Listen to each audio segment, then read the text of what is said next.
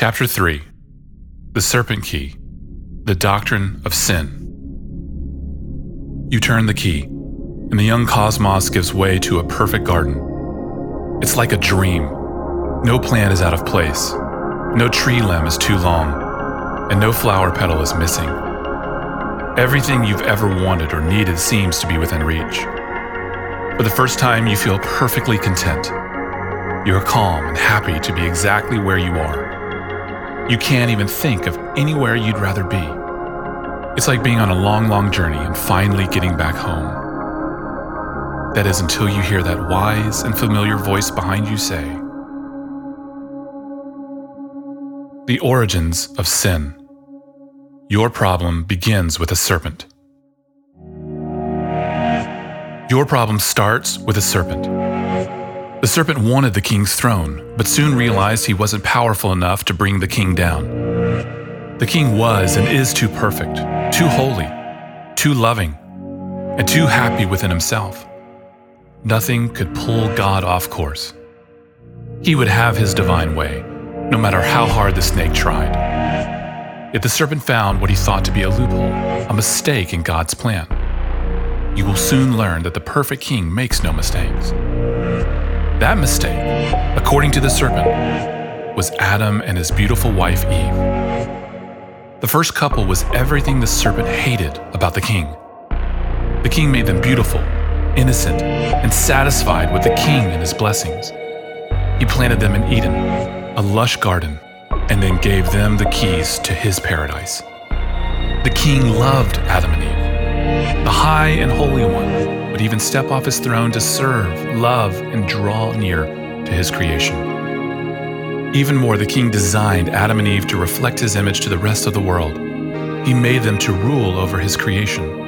He created them to find their utmost joy in worshiping, experiencing, and loving him above all things. The king had given Adam and Eve everything. He gave the first couple his world, and he gave them their purpose in his world. Everything was theirs, with one condition they must not eat from the death giving tree of the knowledge of good and evil. This rule was not an empty threat or a cruel joke, it was a reminder. As strange as it may seem, this rule shows us that God is the world's greatest joy, not the gifts the king had so freely given. The fruit was good, but the creator and sustainer of the fruit was better. The king set this rule to align our lives with him, so that we may know him rightly and enjoy his gifts in light of who he is. One thing is for sure this condition, this moral requirement, this off limits tree was the devil's way in. The tree was a way to demonstrate obedience and hope in the king. But the snake could ruin it all if he could make Adam do the opposite. The tree and its tempting fruit could drive a nail into Adam and Eve's relationship with their king. And with Adam gone, perhaps, just perhaps, the serpent could slither his way onto the king's throne. It was a long shot, but the serpent was willing to risk it. Adam and Eve were not exactly like their king which might make them vulnerable enough to fall under the snake's dark enchantment. In an ironic twist that only a snake could love, the serpent commenced his terrorist plot. If the serpent could just get the first man to reject his creator as king, then the serpent could break the world from Eden to its edges. The serpent slinked into God's perfect garden and began his assault in the shadows near the forbidden tree he found his first victim. Just outside the darkness stood Eve in her God made beauty. His first step subvert God's very good design by targeting Eve first, then Adam. Though Adam was the representative of all of humanity, and if he broke, the rest of creation would too. The serpent knew a full frontal attack on Adam would fail. But Eve's beauty and love could make the bitterest fruit sweet to Adam's taste. It was time. The serpent stepped out of the shadows into Eve's gaze. Immediately, he was struck by how much the king's image was etched in her. He felt the painful reminder that no matter how hard he tried, he would never escape the king especially in the king's kingdom. Everything bore his divine fingerprints. Everything sang of his glory. Yet what was supposed to stir worship now just gave rise to hate. Standing before Eve, he realized that he hated Adam and Eve almost as much as he hated the king. Almost. He hated that they were different, that they were innocent, that God cared for them so much, that they blindly obeyed their king, they found rest in his love, that they reflected his beauty, that they received so much from him, that they took it all for granted, and that they ruled over everything none of which was their own. He restrained himself and calmly poured all of this anger into his first poisonous question for Eve Did your king really tell you that you couldn't eat from this tree? Eve stumbled. This was the first foreign voice she had heard outside of Adam's and her creators, and it was questioning everything that she thought was unquestionable. Unaware of the war the serpent just waged against her and her king, she answered with a clarification. We can eat from every tree in the garden except the one that we are not supposed to even touch. But her answer betrayed her. Eve didn't run from the deceiver. She tried to answer him. Eve didn't seek Adam's help. She answered for him instead. Eve didn't speak about God personally. She only talked about his gifts in light of his command. Eve set out to correct the serpent. The king was not withholding everything from her, just the tree that led to certain deaths. Yet instead of correction, she made a way for sin to enter the world. She had fallen into the trap. She engaged in debate with him. She forgot her husband and their union. And she began to see only the king's gifts, especially those she couldn't have rather than the king himself. A little more poison. If the serpent could just get Eve to believe him rather than her king. Oh, Eve, you will surely not die. Rather, your king knows that when you eat from this tree, your eyes will finally be opened. And then the final injection. When you eat from this tree, you will be like God. There it was. The serpent had done it. He used the beautiful differences between the king and his image bearers to fracture the world. Even though Adam and Eve shined with God's image and were more like God than anything in all of the king's creation, both were ready to trade their king and his paradise for the fruit and its little lies. The outlawed tree's fruit was all that was good beautiful and true to Eve, and she gave in. Eve took of its fruit and ate, and she gave some to her husband who was with her, and he ate. Two for one, just as planned. Eve did the dirty work and got Adam to eat the fruit. As the representative of all humanity, Adam's sin fractured his life and the entire world, then and there, and here and now with a pinch of temptation, a dash of persuasion, and a pile of deceit. The serpent sweet talked Adam and Eve into giving up everything they needed for the one thing they never did. They sold their legacy, birthright, future, purpose, hope, dream, peace, and innocence for a bite of forbidden fruit. The stain of sin. Poison poured into the garden poison poured into the garden and the rest of creation. But don't be fooled. The poison didn't come from the fruit, it came from Adam. It wasn't that God's gifts weren't enough for Adam, it was that God wasn't enough for Adam. The fruit wasn't off limits because it could kill. It was off limits because it offered godlike knowledge without God. In taking the fruit, Adam, in a way, tried to pickpocket God, all while forgetting that God had already given him everything in his entire kingdom. The serpent was right about one thing everything changed. What was once right now seemed wrong. What was once false now seemed true.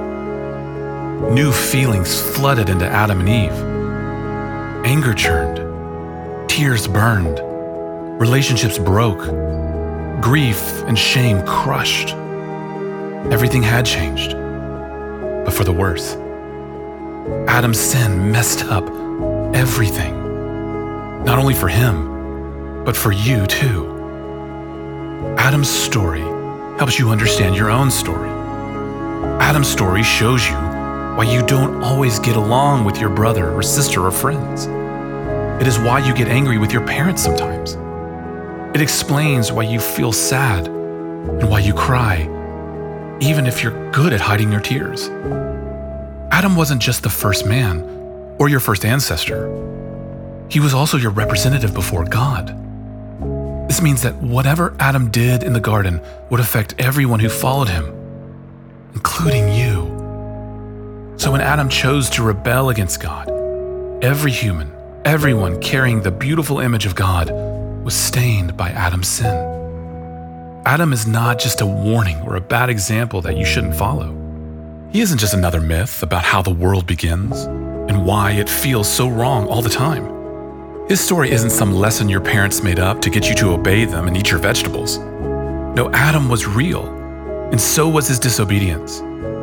He rebelled against the king in the very good garden and seared his heart and the hearts of all image bearers after him with sin.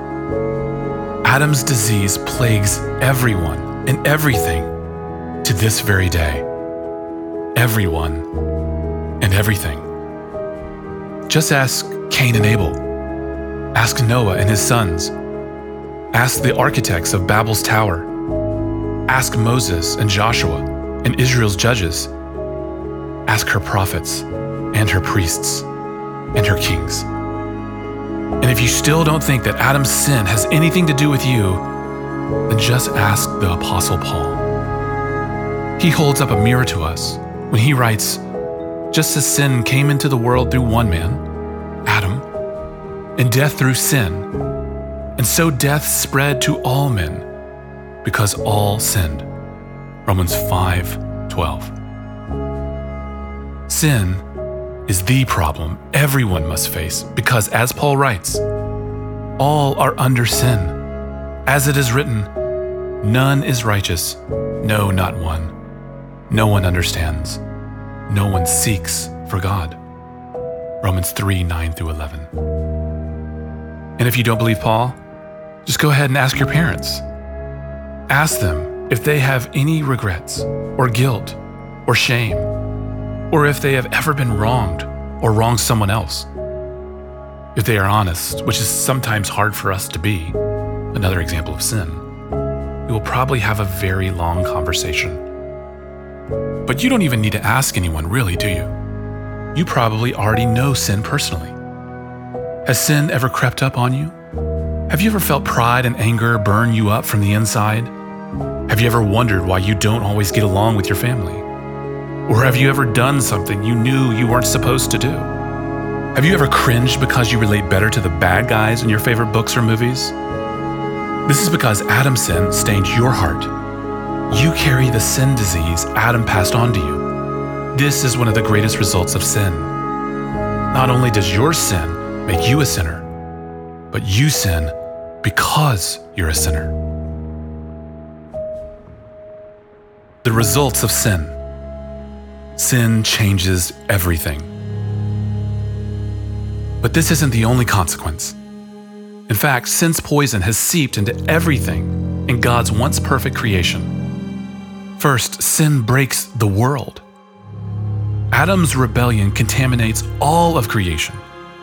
Sin is why green grass turned brown, crops turn to dust, rivers run dry, and gardens become deserts. With the bite of fruit, Adam's world fell under a curse, and to this day creation groans to be remade. Romans 8 19 through 22. Adam's sin cursed the ground, and your sin still puts you at odds with creation. You water the ground with your sweat. You rule creation through pain. The world used to be where we found joy, but now it's what you fight against for joy. Sin then is why you always have to pull weeds in the heat of summer, why schoolwork is so difficult and never ending, and why winters feel so bleak and gray. And here is the dreariest news of all. At the end of your life, the ground wins. Because sin brings death, everyone born after Adam will return to the dust. And here's the strange thing Adam's children tend to fall in love with the world's ruins. Many exchange the love meant for their Creator for their misplaced love of creation.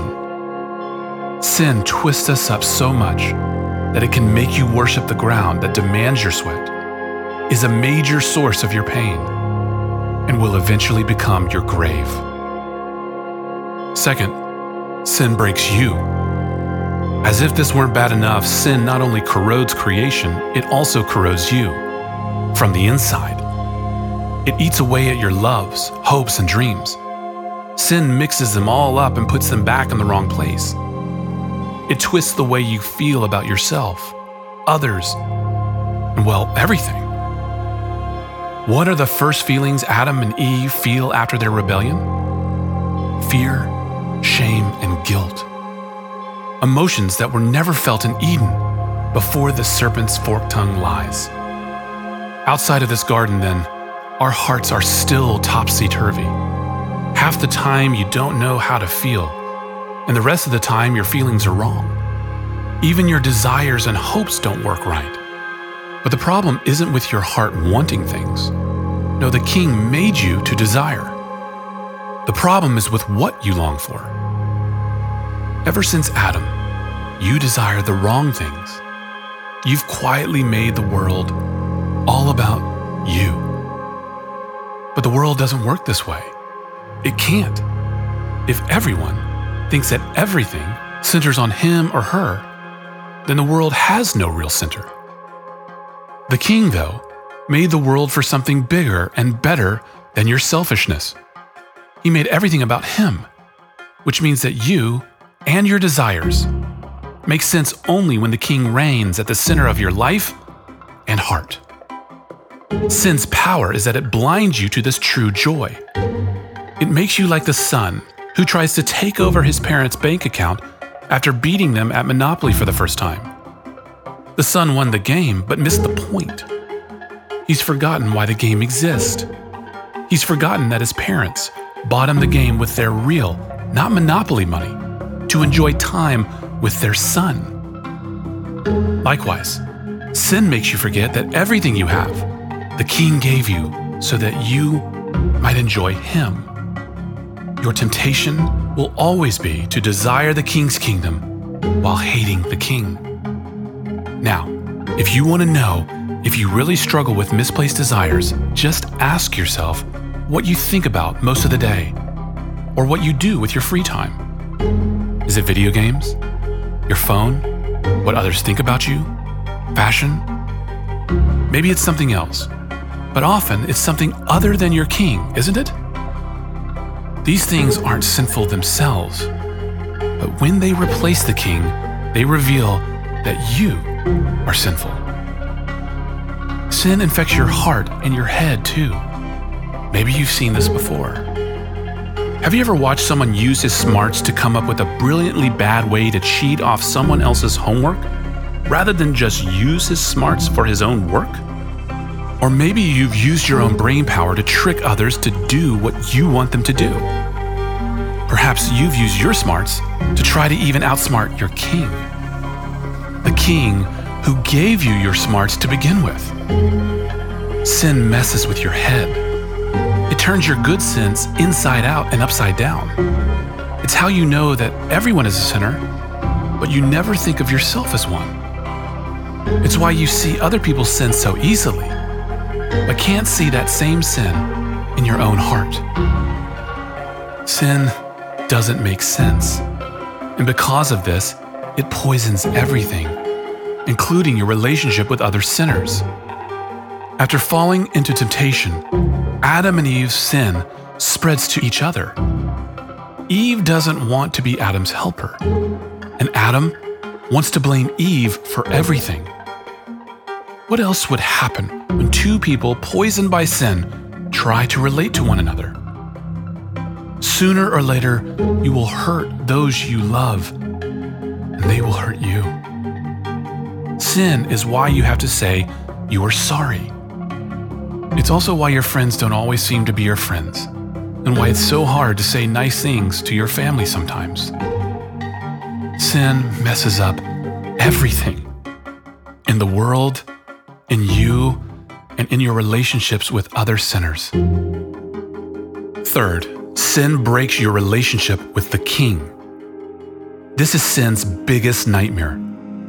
Ever since the first temptation, God's image bearers have been trying to hide from the very one whose image they bear. After the fruit incident, Adam and Eve ran away from their king when they should have run to him. He was and is the only answer to all the problems their rebellion created, and the problems our rebellion continues to create.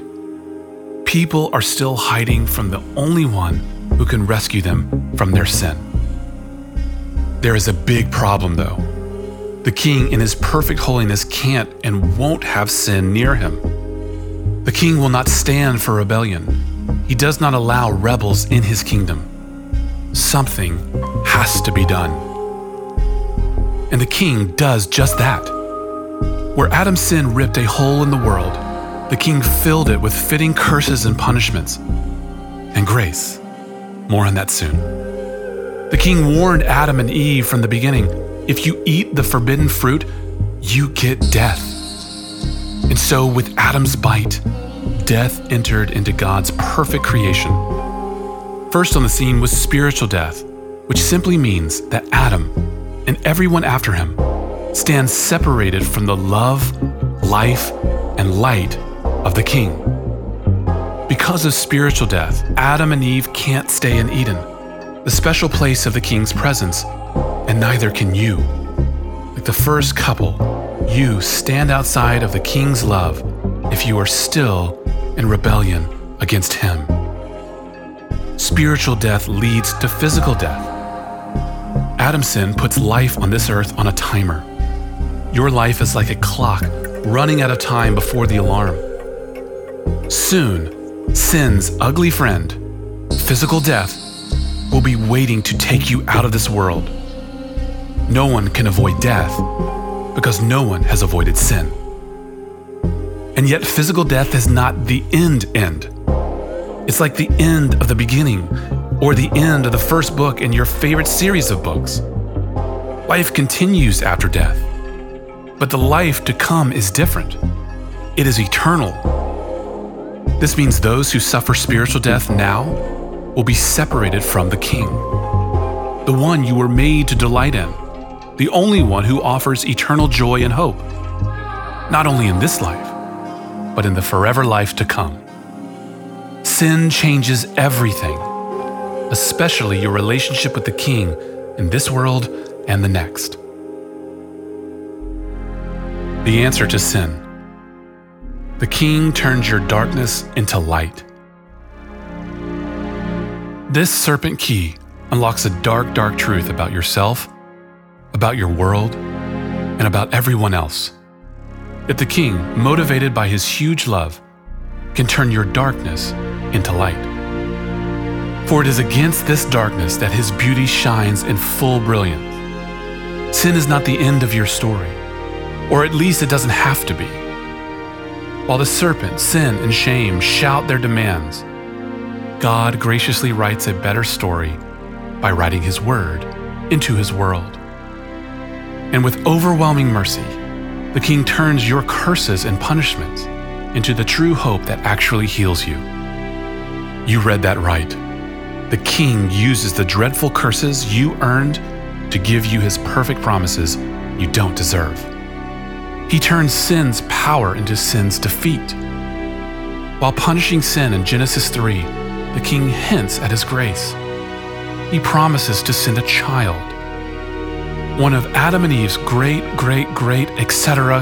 grandchildren, into his world to unbreak his world. This son will make everything right again by killing the serpent. By being crushed by spiritual and physical death himself, this promised one will crush the head of the serpent, destroy sin, and conquer death once and for all. To draw out sin's poison, the king sends his son to drink the poison so you don't have to. Turn the next key and watch what the king does.